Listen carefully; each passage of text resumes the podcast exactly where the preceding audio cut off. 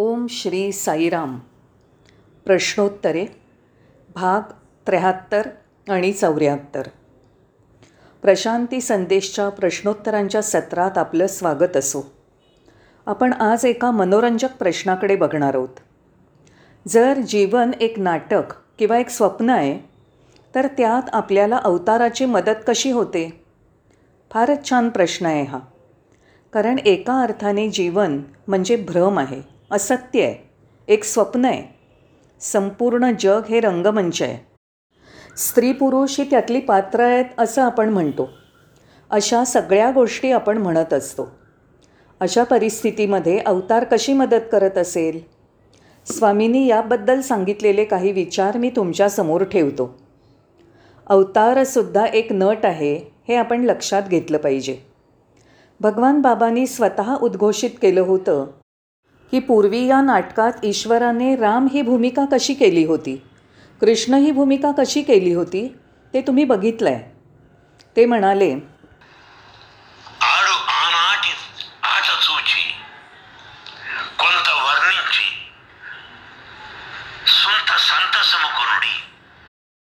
नाटकाला जाणून घ्या.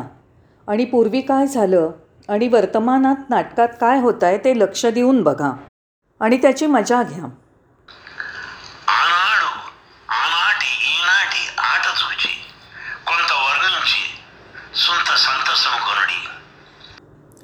ते नाटक तेव्हा होतं? हे नाटक आत्ता आहे. तुम्ही स्वतः बघा आणि काही प्रमाणात मजा घ्या.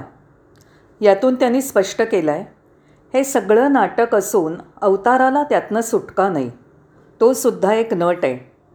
पण एक मात्र पक्क लक्षात ठेवायला हवं. ते म्हणजे स्वामींनीच सांगितलं होतं की ते नट आहेत आणि त्याच वेळेला ते सूत्रधारसुद्धा आहेत. म्हणजे ते नट आणि दिग्दर्शक आहेत. असं भगवान म्हणाले होते. दुसऱ्या शब्दात सांगायचं झालं तर ते पात्रधारी म्हणजे नटाची भूमिका करतात. कारण त्यांना या जगात आपण आपली भूमिका कशी केली पाहिजे हे सांगायचं असतं. आणि सूत्रधार म्हणजे दिग्दर्शक जो हे सगळं ठरवतो तो. प्रत्येक निर्णय त्यांच्या हातात आहे. ते संपूर्ण नाटकाचे दिग्दर्शन करतात. म्हणून अवतार हा पात्रधारी आणि सूत्रधारी आहे. दुसऱ्या शब्दात सांगायचं तर आपण त्याला लीला म्हणतो. लीला म्हणजे दैवी नाट्य किंवा दैवी खेळ. आपण त्या अर्थाने घेतलं पाहिजे. फक्त ईश्वरच हा दैवी खेळ अत्युत्कृष्टरित्या खेळू शकतो. जरी भविष्यात काय होणार हे त्याला माहीत असलं तरीसुद्धा तसंच पूर्वी काय घडलं आहे हे सुद्धा त्याला माहीत असलं तरीसुद्धा या दोन्ही गोष्टी माहीत नसल्याप्रमाणे तो कृती करतो. तो पात्रधारी असतो. जेव्हा त्यांनी हाती घेतलेलं कार्य पूर्ण झालं आहे हे तो बघतो तेव्हा आपल्याला तो दिग्दर्शक सूत्रधारीसुद्धा आहे याचा अनुभव येतो. एकदा ते म्हणाले होते की ईश्वर फक्त रस्त्याच्या बाजूला असलेल्या नामफलकाचं काम करतो. हा रस्त्याच्या कडेचा नामफलक विविध ठिकाणी जाणाऱ्या दिशा निर्देशित करतो. म्हणून तो मार्ग दाखवतो. तुम्हाला कुठली दिशा घ्यायची आहे आणि मार्गक्रमण करायचं आहे हे ठरवायचं असतं. तुम्ही हे समजून घेतलं पाहिजे. भगवान बाबांना समजून घ्या. त्यांच्याकडे बघा. त्यांच्यात सहभागी व्हा. तेव्हाच आपलं जीवन खरं आनंदमयी होईल. नंतर आपल्याला कधीच दुःख होणार नाही. जीवनाचं नाट्य मजेत जगा. आपण खूप आनंदी असलो पाहिजे. उत्साही असलं पाहिजे. म्हणजे आपल्याला जीवनाचा आनंद घेता येईल. स्वामी म्हणत असत एरंडेल प्यायल्यासारखा चेहरा करू नका. उगीच गंभीर त्रिकोणी चेहरा करू नका. शेवटी काय? तर जीवन हे स्वप्न आहे हे जाणा. स्वामी म्हणत असत ते स्वप्न आहे हे लक्षात घ्या आणि त्याच्यात रडण्यासारखं शोक करण्यासारखं किंवा दुःख करण्यासारखी कुठलीच गोष्ट नाही अजिबात नाही. हे नाट्य बघा आणि त्याची मजा घ्या. आपल्याला या जीवनात सहभागी करून घेतल्याबद्दल आपण कृतज्ञ राहूया. या नाटकात भूमिका मिळाल्याबद्दल कृतज्ञ राहूया. आपण नाटकात कृतिशील राहून मजेत राहूया. हीच खरी मुक्ती. याला सुटका म्हणतात. उद्धार म्हणतात. जीवनात घडणाऱ्या घटनांकडे गांभीर्याने न बघता ते स्वप्न किंवा नाट्य आहे या दृष्टिकोनातनं बघावं. असं जीवनाबद्दलच्या प्रश्नाकडे बघावं. वेगवेगळ्या परिस्थितीने घटनांनी त्यातच वाहत जाऊ नये. फक्त या खेळाची मजा लुटा बस. खेळाची मौज अनुभवा. तुमची भूमिका चोख पार पाडा. म्हणजे शेवटी तुम्हाला म्हणता येईल की हे ईश्वरा तू मला दिलेली भूमिका मी उत्तम पार पाडली आहे जेव्हा पडदा खाली पडेल तेव्हा या नाटकाच्या शेवटी आपल्याला समाधान प्राप्त होईल. आपण आपल्याकडून सर्वोत्तम केल्याचं सर्वश्रेष्ठ समाधान आपल्याला प्राप्त होईल. हे एका विचारलेल्या प्रश्नाबद्दल झालं. आता दुसऱ्या प्रश्नाकडे वळूया. दुसरा प्रश्न असा आहे आदर्श साई कुटुंबाबद्दल आपलं काय मत आहे? हो आदर्श साई कुटुंब.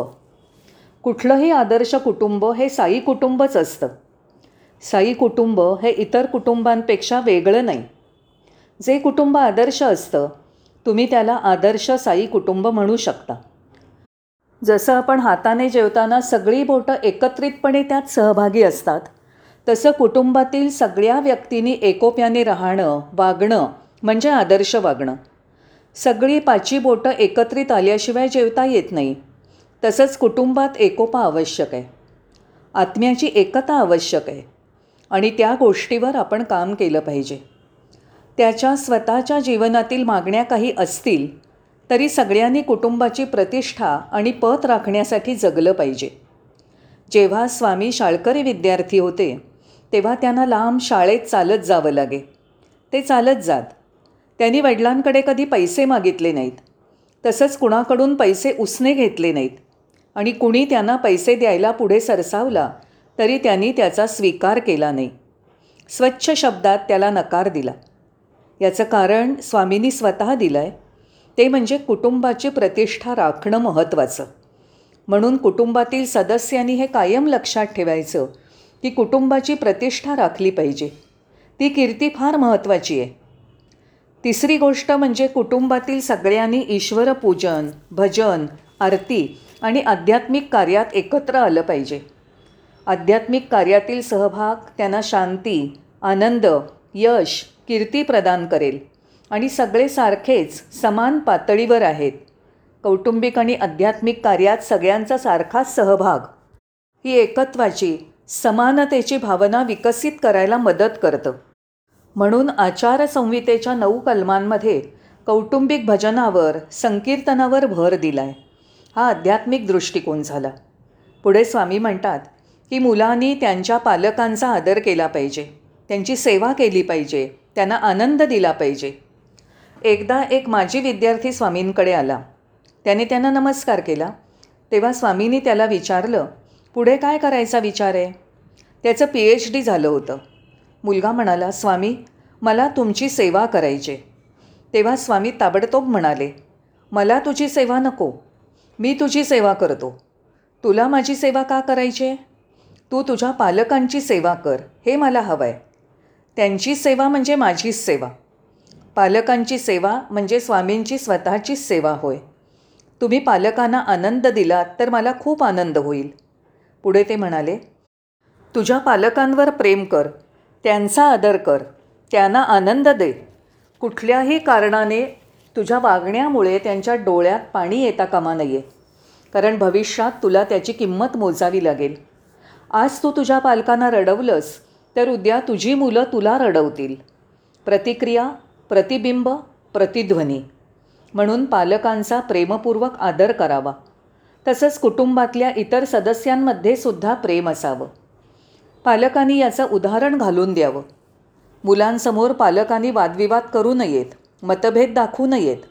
जर पालक सकाळी अंथरुणातून उठल्या उठल्या वादविवाद करायला लागले तर मुलंसुद्धा सकाळी उठल्याबरोबर भांडायला लागतील. ही योग्य पद्धत नाही. म्हणून पालकांनी मुलांना आदर्श उदाहरण घालून दिलं पाहिजे. म्हणजे मुलं पुढे तशी बनतील.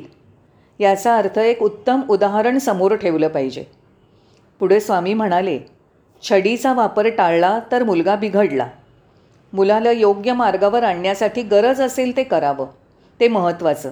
तिथे तडजोड नको. पालकांनी मुलांना प्रोत्साहन दिलं पाहिजे. पण त्याच वेळेला ते जर चुकीच्या मार्गावर जात असतील तर त्यांचा विरोध केला पाहिजे शिक्षा केली पाहिजे ताकीद दिली पाहिजे. स्वामींनी इथे धृतराष्ट्राचं उदाहरण दिलं. त्याने कधीही दुर्योधनाच्या चुकीच्या वागण्याबद्दल टोकलं नाही. त्याच्या वागण्याकडे दुर्लक्ष केलं. त्याचा शेवटी परिणाम काय झाला? त्याचा आणि सर्व कुटुंबाचा सर्वनाश झाला. सगळे लढाईत हरले. असं तुमचं आंधळ प्रेम असता कामा नये. अविवेकी कुठल्याही समजुतीशिवाय असलेलं प्रेम असता कामा नये. शिक्षासुद्धा प्रेमाचं प्रगटीकरण आहे. जेव्हा डॉक्टर औषध देतो ते कडू असतं इंजेक्शन दुखतं पण का देतो? तर रुग्णाला बरं वाटावं म्हणून. तसंच पालक मुलांना शिक्षा करतात मुलं रडतात. त्याचा अर्थ त्यांचं मुलांवर प्रेम नाही असा होत नाही. शिक्षासुद्धा प्रेमाचाच प्रकार आहे. हे आपण समजून घेतलं पाहिजे.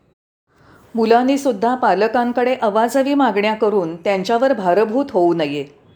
त्यांना कधीच त्रास देऊ नये. मुलांनी आपल्या पालकांची परिस्थिती समजून घेतली पाहिजे.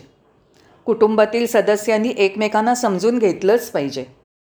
बाबा एकदा म्हणाले होते की आई प्रथम मुलाला हे तुझे वडील आहेत अशी ओळख करून देते.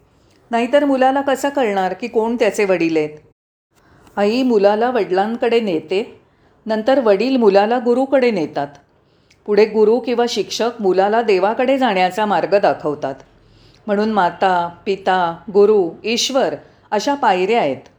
यात एक जण फक्त काळजी घेण्यासाठी पुढच्या विकासासाठी मुलाला दुसऱ्याकडे सोपवतो.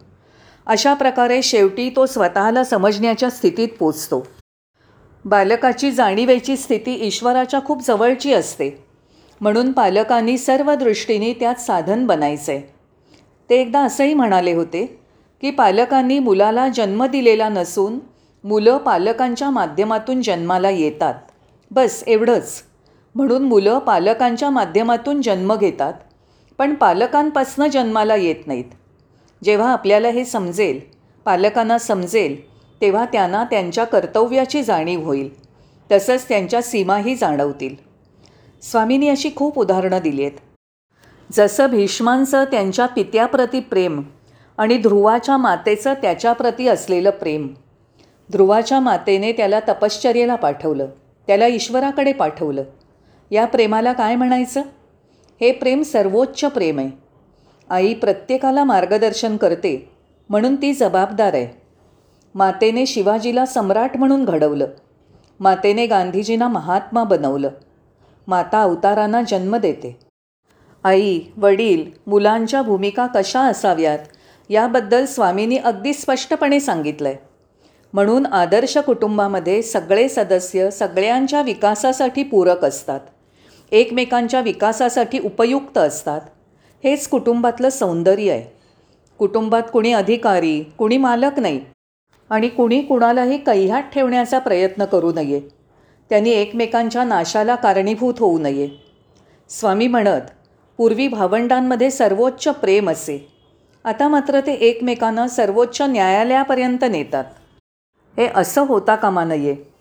एकमेकांमध्ये पूर्ण प्रेम स्वातंत्र्य आणि आनंद असावा. भावंडांमध्ये कुटुंबामध्ये कुठलंही राजकारण नसावं असं स्वामी म्हणत. असं आदर्श साई कुटुंब आणि आदर्श कुटुंब हे साई कुटुंब. म्हणून स्वामी आपल्या सगळ्यांकडून सगळ्या गृहस्थाश्रमींकडून येणाऱ्या काळात आदर्श कुटुंबाची अपेक्षा करतात. साईराम!